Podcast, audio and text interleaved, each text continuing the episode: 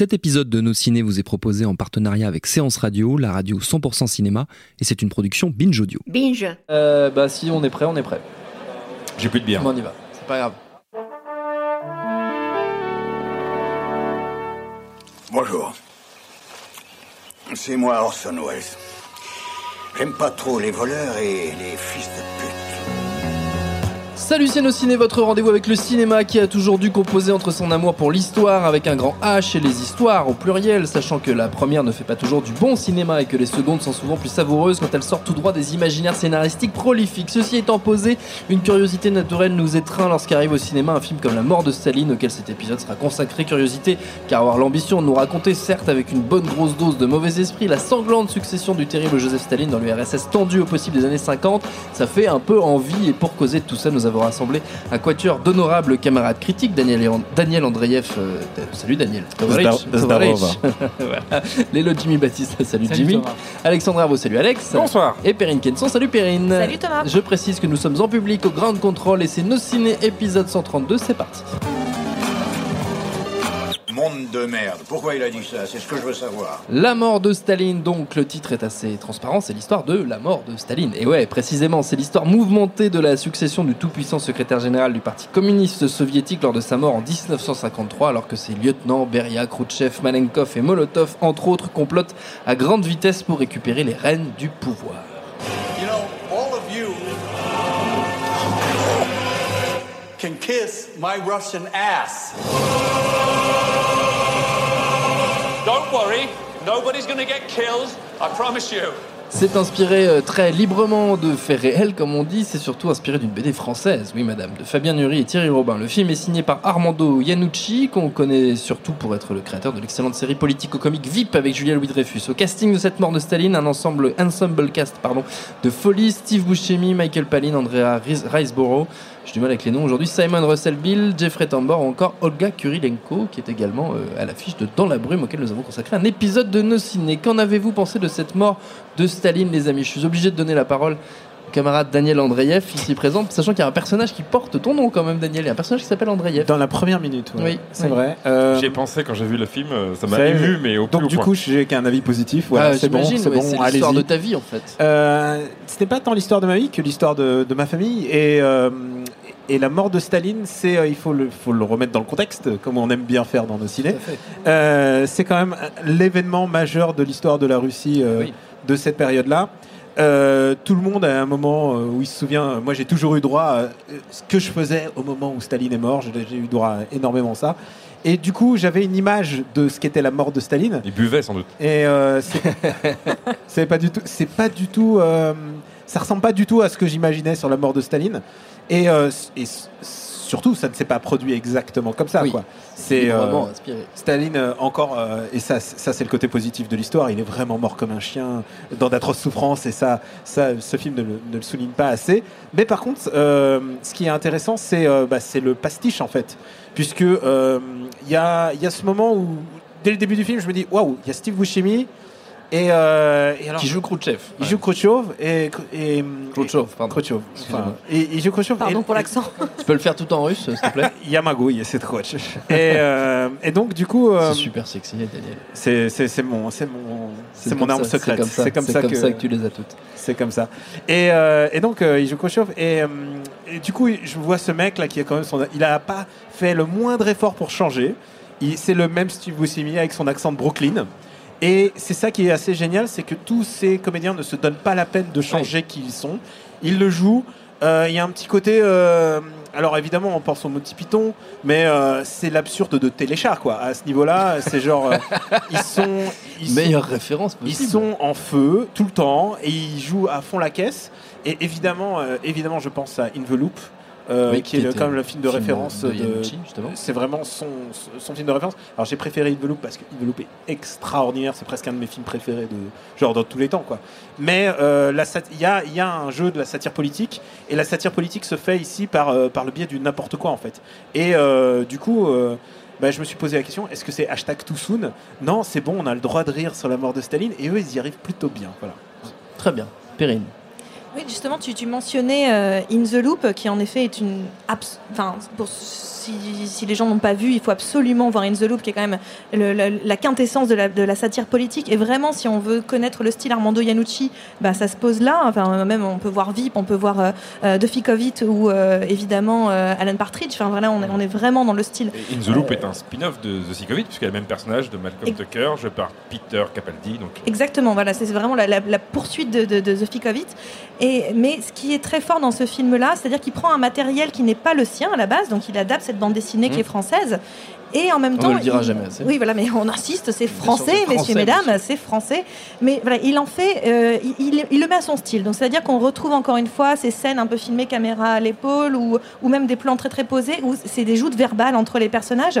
Sauf que d'un seul coup, contrairement à Vip, contrairement à The Ficovit ou In the Loop, d'un seul coup, là où les batailles se font par les mots, les, les coups de poignard, les, les têtes coupées se font par les mots, d'un seul coup, là, ça devient très réaliste. C'est-à-dire que n'importe quelle chose que, les personnages peuvent dire, bah, c'est réel. D'un seul coup, si on menace quelqu'un, la personne meurt réellement.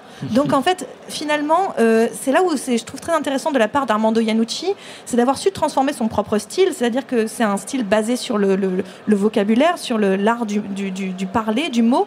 Et d'un seul coup, il arrive à le transposer dans le, geste et dans l'acte. Et, c'est très surprenant la première fois parce qu'on se dit, oh mon Dieu, euh, mais en fait, c'est violent. Oui, enfin, en même temps, le régime stalinien, c'était quand même pas particulièrement, euh, c'était pas les bisounours. Donc, euh, en réalité, il pouvait pas se limiter à ce qu'il fait avec VIP. On n'est pas seulement dans, la, dans le sous-entendu ou dans, le, dans, le- dans la diplomatie politique ou dans le, voilà, on n'est pas dans ce, dans ce type de là où les mots sont assassins. Là, littéralement, les, les mots sont gestes. Les mots tuent les gens. Et donc, on va tuer littéralement les gens. Et c'est ce que je trouve que c'est la, la- la force du film, c'est de savoir basculer en permanence entre euh, l'art du mot et l'art du geste. C'est vraiment la force du film pour moi. Pour rebondir Alexandre. sur ce que tu viens de dire, c'est qu'il y a quelque chose qui est très très réussi dans le film, c'est que le film est. Moi, je l'ai trouvé hilarant. Il y a vraiment des, des scènes à, à se pisser dessus dans tous les sens du terme. Euh, et euh, mais par contre, il y a une Dans tension. Attends, mais dans tous les sens du terme. Non, mais il y a une tension qui est. Il y a- il y a une tension qui est Dangereux comme film. il y a une tension qui est palpable dans certaines scènes de dialogue où on, on- on sait. on- on- c'est difficile de prévoir, même quand c'est des acteurs importants, etc. On n'est pas sûr que le personnage va finir en vie la fin de l'échange verbal. Il y, a un- il y a un tel jeu de. euh, euh, il faut faire attention à ce qu'on dit, on est surveillé, etc. euh, tout ce que tu peux dire pourrait être utilisé contre toi par la suite. Et de, de- de jeu d'assassin, voilà, les mots tuent. Que il y a, ça, ça se retranscrit par un, un suspense qui est pas si fréquent que ça dans ce genre de, de comédie-là. Et donc, comme disait Perrine, effectivement, c'est le niveau un peu au-dessus des, des batailles de mots euh, Mm. qui sont souvent à base de, de métaphores, de, de- de- de- d'insultes Mm. qu'on voit dans ses précédentes euh, productions et scénarisations. Euh, là, c'est euh, la concrétisation de, de- de ce genre de violence verbale. Jimmy. Cela dit, en fait, euh, le- moi c'est pareil, c'est- j'ai adoré les dialogues. Je trouve que c'est vraiment un peu le moteur du film. Mais c'est, ils ont été faits par avec Yann Martin, qui est, euh, c'est également son, son sidekick sur tous ses autres, ses autres projets. Donc, un peu une logique aussi euh, là-dedans. On s'approche du Voilà, micro. on s'approche du micro. Approche du micro. Voilà, voilà. Mais ouais, voilà, On en gros, c'est vraiment le truc, euh, de- comme on disait, voilà, le- tout ce qui est le dialogue, et le rythme, etc. Après, moi, c'est le- sur les acteurs aussi, qui, enfin, le, le truc se repose aussi beaucoup sur les acteurs. Et euh, même des fois, c'est aussi ce qui dessert un peu le film. C'est-à-dire que, bon, les acteurs sont tous très très bons. Euh, bon, et comme on l'a dit, Steve Buscemi, Jeffrey Tambor, qui est genre dégoulinant, saumâtre, quoi. Enfin, c'est vraiment. euh, Il y a Michael Palin qui est jamais très exceptionnel, mais qui est quand même bon. Et euh, il y a Paddy Considine que j'aime beaucoup Ouais. et que on en- qui est sous-employé, qui, est- bah, qui est Andreev d'ailleurs euh, au début du film. Et euh, par contre, il y en a certains qui prennent vraiment beaucoup beaucoup plus de place ou qui au- justement et d'autres qui sont vraiment en retrait quoi. Euh, notamment euh, Andrea Riceborough qui mériterait peut-être d'avoir peut-être le quadruple de répliques quoi. Tellement quand elle est là, elle est vraiment bien quoi. Et on la voit le voit assez peu finalement.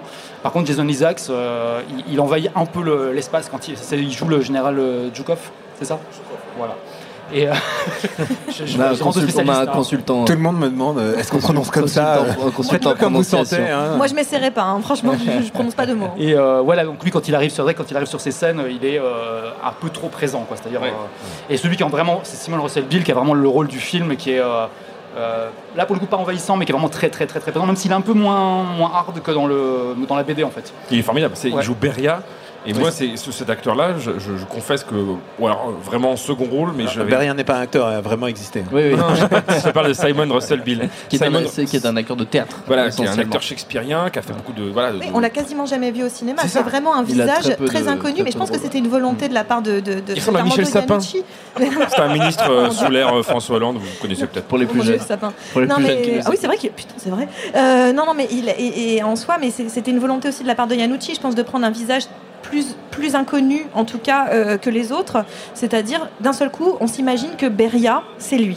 Et, et on a vraiment peur quand on le voit arriver y- dans une scène. Il y croit en fait, c'est ça qui est assez fou. peur. Je parlais de Il est Steve, terrifiant. je parlais de Steve Buscemi qui est venu avec son background de New-Yorkais euh, de Brooklyn, mais ils sont tous comme ça. Enfin, euh, c'est assez sidérant en fait parce que euh, il y avait Paline, donc Paline lui il joue, il joue comme s'il était à la BBC quoi. C'est assez foudroyant en fait le, tous ces différences de style. Et du coup alors je me demande qu'est-ce qui fait la cohérence en fait de ce film. Et en fait je me suis dit ça fait penser un peu à du Sorkin, mais sans morale parce que chez Sorkin il y a toujours une espèce de morale, il y a- tous les personnages ont une espèce de motivation. Ici la seule motivation des personnages c'est de rester vivant à la fin du film, Ouais. ce qui, un- ce qui donne au film un petit côté battle royale, euh, battle royale du, du monde politique euh, en 1953. C'est assez rigolo en fait. Euh, Vraiment, vraiment, il y a un truc. Tu te demandes, tu te demandes, est-ce que ça, ça va finir exactement comme dans la vie ou pas? Euh, Non, non, il y a- ils incinèrent pas des cadavres dans la rue. Mais, mais il y a des émeutes quand même euh, qui sont mises dans le film. Genre, et alors que c'est pas exactement comme ça que ça s'est produit. Mais du coup, euh, du coup, je me demande, est-ce qu'on pourrait pas faire un monde parallèle, une véritable uchronie dans lequel euh, le monde de Inveloop se croise et expliquer les pourquoi. Est-ce que c'est pas finalement un Inveloop Origins qui est en train de se, se passer? Est-ce que et, In the Verse. mais c'est ça qui est assez intéressant, c'est que c'est qu'en plus ce film a été réalisé avant donc l'élection euh, évidemment de Trump. Oui. Et il y a un énorme parallèle et évident. Et le euh, film est a été interdit en, En Russie, en Russie. et euh, je crois en Azerbaïdjan et au Alors, Kazakhstan. Ah bah évidemment les républiques. Oui, enfin voilà. les anciennes républiques. les anciennes républiques. Mais, mais, mais c'est évident, évi- évident parce que Staline, provoque encore euh, énormément de passion euh, euh, en Russie. Il y a toute une génération de gens qui ont, pleuré la mort de Staline. Ma, grand-mère, qui pourtant est réfugiée politique, elle a rien. Elle, Zéro affect pour Staline, elle m'a dit Mais tu t'imagines pas la pression qu'on avait à être malheureux pour, pour cette personne? Et je l'ai ressenti à cette scène où ils sont tous face au cadavre et ils sont pas encore en mesure euh, spirituellement d'accepter le fait qu'il soit mort et ils Ouais. sont en train de le nier eux-mêmes en disant non non il est pas mort il est pas mort alors qu'il est il est il est- c'est vrai que c'est le sketch de Monty Python sur le perroquet. quoi. c'est qu'un Ouais. putain de Ah, he's cadavre not quoi. dead, he's et, vraiment il y a vraiment un truc qui se passe à ce moment à partir du moment où où, où il décède, où tu comprends que la rivalité est en train de s'installer. Vraiment, euh, euh, si vous avez euh, une comédie à voir, pas française, vraiment, je vous, je vous recommande. Pour une fois. Et d'ailleurs, en parlant de comédie pas française, non seulement le film est adapté d'une BD française, mais il est Monsieur. produit par des Français. Ah. Et c'est ça que je trouve assez formidable avec beau. ce film, c'est que les producteurs qui ont acheté les droits de la comédie, euh, est-ce qu'on doit s'en féliciter ou pas Vu le résultat final, oui. euh, C'est quoi d'ailleurs bah, les mecs sont allés produire, ils sont directement allés chercher Yanucci parce qu'ils savaient, c'était évident que, euh, compte tenu de son background, euh, il allait faire quelque chose de bien à- Hmm. euh, avec ce matériau de base. Mais comme Je mets juste une précision ce que tu as dit, c'est qu'ils sont allés chercher Yanucci, mais en plus, non seulement ils sont allés le chercher au moment où il était en train de faire la troisième saison de VIP, Mhm. donc il n'avait pas le temps parce qu'il allait démarrer la quatrième, et il a dit mais je peux pas le faire parce qu'ils ont dit pas de souci, on t'attend. Et ça. ils ont attendu Yanucci parce qu'ils savaient que c'était la bonne personne pour Ouais, faire ce film. Exactement. Et alors, je, je- je pense qu'on on- on peut les remercier. Enfin, ils ont une idée de génie, euh, et, et les producteurs, et donc du coup, ils ont accompagné, ils ont attendu un an qu'il soit disponible, et le résultat est ce qu'il est. Euh, mais en même temps, comme, comme le film ne suit, et c'est une satire, c'est pas très réaliste. C'est des acteurs anglophones, certains britanniques, certains américains, qui gardent, comme le disait Daniel, euh, leur accent, euh, qui de Brooklyn, Mais qui de il joue Birmingham à et mort tout. là-dessus. Ils jouent à mort là-dessus. l'argot, l'argot- l'argot écossais, l'accent du Yorkshire, c'est vraiment. Oui, mais en fait, ça a du sens en vrai de Pour moi, ça a du sens sincèrement de garder euh, tous ces accents brooklyniens et, britanniques, chacun dans, sa région. Pour moi, ça a du sens parce que le film est quand même, au bout du compte, un film aussi sur le, fascisme, un film politique. hein, euh, tout- tout- toute l'œuvre d'Armando Iannucci est aussi politique. Et au bout du Qui compte. est écossais, hein, comme son nom ne l'indique pas du tout. n'indique pas du tout, ce type est écossais. Euh, et ça s'entend quand il parle, par contre. Mais euh, par contre, en oui. soi, je- pour moi, c'est un film qui dit que tout simplement le fascisme n'a pas de barrière et que peu importe l'accent, peu importe la langue qu'on a d'origine, donc ok, ils parlent tous anglais, mais par exemple, Olga Urilenko, enfin, euh, comment elle s'appelle Kurylenko. merci, j'avais Urilenko, n'importe quoi. C'est la seule qui a un accent authentique en fait. C'est la seule qui a coup, oui. authentique pour le coup. Et donc en fait finalement cette pluralité des accents montre bien que le fascisme n'a pas de barrière de, de- de langue, n'a n'a pas de barrière, euh, en tout cas, de, de fron- elle n'est pas liée aux frontières. Le, le fascisme, donc en fait, ils s'embêtent pas à ce que des acteurs s'amusent à imiter l'accent russe, qui qui est horrible. Qui Alors, aucun sens. qui est horrible la Alors, plupart du temps. en, en tant que russe, j'ai quand même une petite nostalgie pour tous les films des années 80 avec les Ah. Russes avec des accents teubés. Euh, Sean Connery. Sean Connery, euh, tous- les James Bond évidemment. Et, mais quand même, ça reste quand même un film beaucoup moins insultant que par exemple Octobre Rouge, qui lui ne se donne même pas la peine. Ils, juste- ils inventent un accent, mais il y a, il y a pas une personne qui parle russe. Il n'y a pas un mot russe prononcé. Ah, c'est, le, principe- c'est le principe aussi C'est- de, de- du coup de, de Man. qui, Du coup, du coup là, là, là c'est l'acceptation totale que finalement ces gens sont en train de jouer la comédie. En fait, c'est vraiment ça. c'est- Et, et- et le fait qu'ils y croient, en fait, c'est surtout ça. Ils sont à fond dedans et c'est ça qui est. Et si je peux juste finir, euh, parce que j'avais quand même un, soupçon, quand même une vague réflexion à finir sur cette histoire de francophone et de producteurs machin, etc. C'est qu'en fait, comme justement, c'est des acteurs américains et anglais, qui, britanniques, qui jouent les, les rôles, ça, on aurait très bien pu imaginer, ça n'aurait pas coûté un budget fou, une production française. Et, euh, et là, je me suis dit, mais en fait, qui aurait pu faire ça si on avait, euh, si les producteurs n'avaient pas voulu exporter, euh, faire appel à Yanucci, etc. Et je vois que deux personnes qui auraient pu faire quelque chose en France. Et du coup, du coup, maintenant, c'est un peu un ces fantasmes, tu vois, de, Danny Boone. de- de- non, par exemple, justement, je ne pensais pas à Danny Boone. Je pensais à, je pensais à trois personnes, mais ça fait que deux choix. Vous allez comprendre pourquoi. que Nicolas la première serait exactement Nicolas Bruno, Ouais. bah là, parce que la bureaucratie, tout ça. Donc Nicolas Bruno de je, à te- je caractère connais, je connais tes petites, tes petites perversions. Voilà. Ou euh, un choix un peu plus obvious euh, à à Zanavicius, quoi, Ouais, bah qui aurait pu effectivement, euh, on l'a vu, euh, en plus non seulement allier l'humour euh, via les dialogues, via l'absurde, mais en plus faire réussir là ce que, ce que Yanucci n'a pas non plus trop fait parce qu'il est resté dans son style un peu caméra à l'épaule, c'est en plus avoir une patine visuelle assez chouette par-dessus. Perrine? Et ce que je voulais dire, c'est que le film en soi est, terriblement, comment dire, assez pessimiste en soi. Il y a quelque chose d'assez très pessimiste où finalement ça se termine pas si bien pour qui que ce soit. Puis si on connaît le reste de l'histoire, bon, on peut pas dire que ça se, ça termine particulièrement bien euh, Pour les Russes. euh, pour les Russes. Enfin voilà. Mais ce que je veux dire, c'est que en soi, il, il- en sortant du film, moi j'avais cette sensation. Je me dis, oh là là, disons, il est vraiment pas positif sur le- la, la politique en général. Même quand on voit le reste de ses œuvres, il a quelque chose de très moqueur par rapport à la politique et pas pas du tout positif. Et en même temps, je me dis que si, il y a quelque chose où il a, il a une lueur d'espoir. Et cette lueur d'espoir, elle passe par Olga Kurilenko dans le film. En réalité, c'est tout est dans la première scène. Si vous regardez juste la première scène du film, de toute façon, la première scène résume tout le film pour moi. Et il y a cette séquence où ça, ce, ce personnage Olga Kurilenko qui, qui- qui glisse un message dans, le, le- le- dans un, dans un, dans un enregistrement qui doit aller directement à Staline. Et ce message, c'est la dernière chose que Staline verra avant de mourir. Et en soi, le, le- le- ce que dit, pour moi, ce que dit euh, Armando Iannucci, c'est que l'art est une forme de résistance. L'art, tout simplement, c'est la résistance. L'art peut continuer. L'art est une lueur d'espoir. Et je trouve que c'est très fort ce qu'il raconte à travers ça. C'est très, in- c'est très insignifiant dans le film. C'est peu de choses, mais pour moi, c'est le vrai message et la vraie lueur d'espoir de tout le film, en fait. Jimmy Il y a juste un tout dernier truc, il y a quand même une, une mise en abîme qui est quand même assez vénère dans le film. Ah, C'est que- que tu veux parler. C'est que Jeffrey Tambor, euh, il est, euh, voilà, il a eu des problèmes, petits problèmes de harcèlement avec et euh, il a été retiré de tous les, tout le matériel promotionnel du film. Et le générique de fin, c'est euh, bon, des références à la photo de non pas Staline mais Lénine euh, où il est coupé, etc. Où on voit des gens avec Qui est un truc qui est arrivé à plein de gens dans C'est ça, voilà. l'histoire. Tout à fait. Et en gros, bah, voilà, c'est- c'est- il y a juste ce, ce truc-là qui est assez drôle, assez drôle. euh, mais C'est incroyable. Ouais, c'est plutôt incroyable. Voilà. C'est c'est vraiment genre, euh, voilà, on a ce mec qui, qui est dans le film et qui est coupé de tout le matériel promotionnel parce que justement, bah, il, est, euh, il, est, il, est, il est blacklisté en ce moment. Quoi.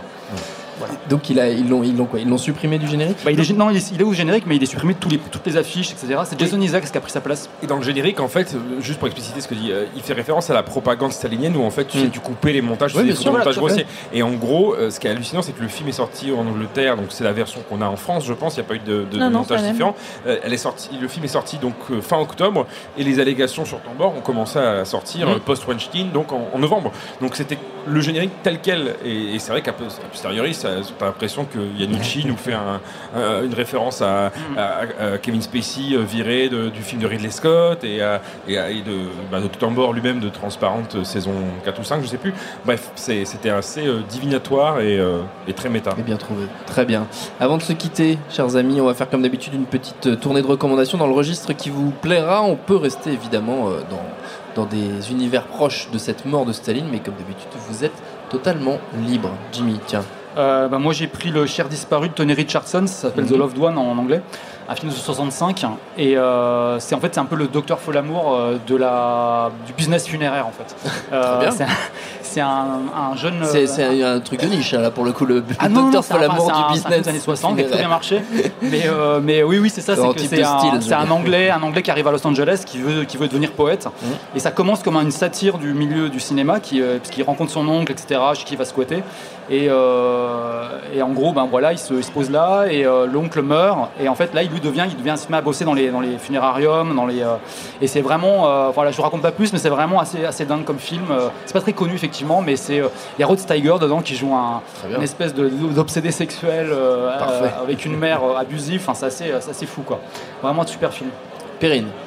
Eh ben, on risque de pas du tout être original parce qu'on l'a mentionné un petit peu plus tôt, mais euh, j'avais envie de parler de In the Loop, euh, qui Mhm. pour moi était vraiment une œuvre. euh, alors là, je vais, je- ça va intéresser personne, mais c'est vraiment euh, quelque chose de très personnel. C'est que moi, je l'ai découvert dans un festival et c'est resté quelque chose de très très fort pour moi. Et le film, je l'ai vu cinq fois.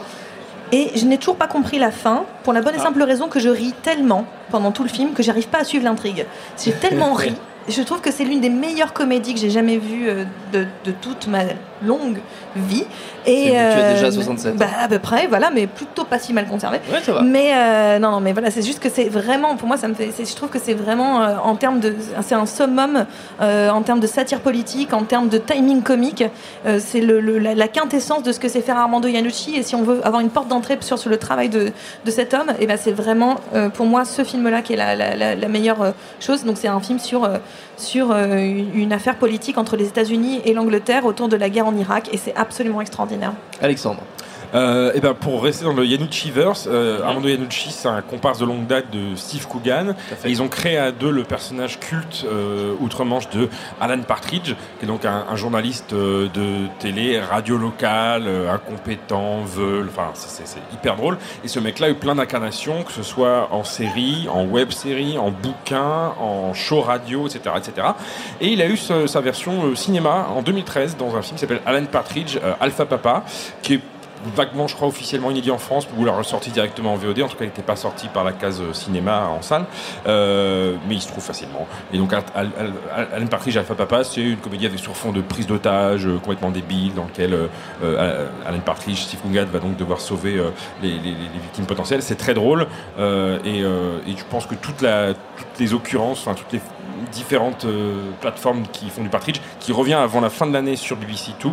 A une nouvelle série euh, mise en production.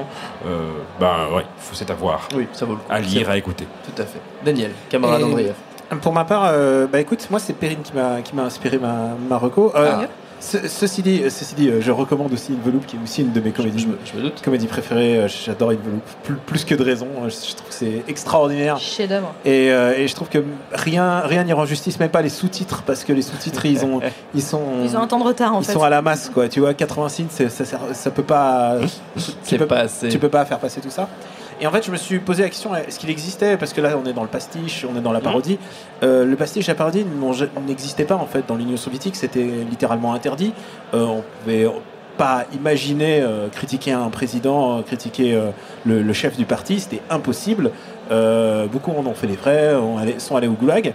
Sauf euh, une personne en fait. Je me suis, je me suis vraiment posé la question. Et il y a une personne en fait qui a pu affronter en fait euh, le, le joug communiste. Et c'est euh, un, un écrivain et poète qui s'appelle Karnei Tchoukovsky. Désolé, je, je parle, je d'un écrivain là, d'un coup. C'est génial, c'est Et, génial. et, Continue. et Karnei Tchoukovsky euh, est très connu des enfants parce qu'en fait, il écrivait beaucoup de contes pour enfants. C'est à peu près, euh, c'est des contes de La Fontaine presque. Euh, c'est vraiment de la fable, c'est vraiment, euh, c'est des grosses métaphores. Et il y en a certaines qui sont des, vraiment des métaphores très évidentes à Staline. Et c'était un contemporain de Staline. Il est, euh, il a à peine vécu plus longtemps que Staline. Et je me suis toujours demandé Comment il a fait comment il a fait. Mais en fait, je crois qu'il était devenu si populaire et si puissant Ouais, que même. Staline n'a pas pu le toucher à Karnei Tchoukovsky. Donc, si vous avez, il y a quelques-uns de ces bouquins qui sont traduits en français. C'est vraiment un classique de la littérature bah, du, du début du 20e euh, russe. Et euh, lui a passé la censure en fait, parce que la censure était féroce et euh, ça passait quand même, bah, parce que il utilisait euh, bah, le billet du pastiche, de la métaphore et, donc des- les armes qu'utilisait qu'utilisait La Fontaine. C'est excellent comme raconte ça, Daniel Andrieff. Quelle Ah classe, bah, quelle classe. ça me donne envie de t'offrir des bouquins pour C'est ton tellement anniversaire. beau. Jimmy, tu voulais rajouter quelque chose, je crois. Ouais, c'est-à-dire que j'ai pas de- d'anecdote rurale pour, cette, pour ce film. Ah oui, c'est mais vrai. par contre, Je suis assez déçu. Mais par contre, j'ai un soir, je suis allé boire deux, un verre avec deux Américains, deux, deux Américains que j'ai rencontrés par le biais de ma femme, etc. Et en fait, euh, ils étaient avec un Indien. L'Indien s'appelait Staline Joseph. C'était son prénom. Staline. Et Joseph, son nom de famille. Voilà. Mais c'est véridique. c'est véridique. Est-ce que, je peux faire, euh, je peux faire une, euh, je peux faire une, une anecdote euh, du terroir? Euh, vas-y, Mon grand-père s'appelait Joseph et c'était un immigré russe et euh, il parlait très très mal français. Et dès qu'il allait voir un, un quelqu'un, un français, genre un médecin, il, il lui dit ah mais euh, Joseph, Joseph comme Staline. Et là il faisait oui euh, Joseph comme Staline et il remontait sa manche et il montrait sa grande blessure sur son bras gauche. Il disait et ça c'est Stalingrad. Et euh, et ça mettait tout de suite l'ambiance avec les médecins. Dieu le bénisse. Tout en tension, tout en détente. C'est bien. Et notre temps est écoulé. Merci à tous les quatre. Merci à Seb, à la technique. Merci au public, au Grand Contrôle pour l'accueil. Rendez-vous sur binge.audio, le site de notre réseau de podcast Binge Audio, pour retrouver toutes nos émissions, le programme des prochaines, les dates d'enregistrement en public si vous aussi voulez venir nous voir. Et puis en attendant, on vous dit à très vite. Et tout de suite, un message de notre partenaire Séance Radio. J'adore mon boulot. Vous êtes la crème de l'aristocratie française. Vous avez compris ce que je vous ai dit Oui, cancer du poumon, inopérable. Next épisode, c'est le nouveau rendez-vous 100% série de Séance Radio avec Charline Roux et son équipe. On ferait mieux de rebrousser de main, les gars J'ai fait du mal. J'ai compromis des missions. Des policiers français, que les acheter, pas les tuer. Next épisode, le mardi à 19h sur Séance Radio, est disponible sur toutes les applications podcast.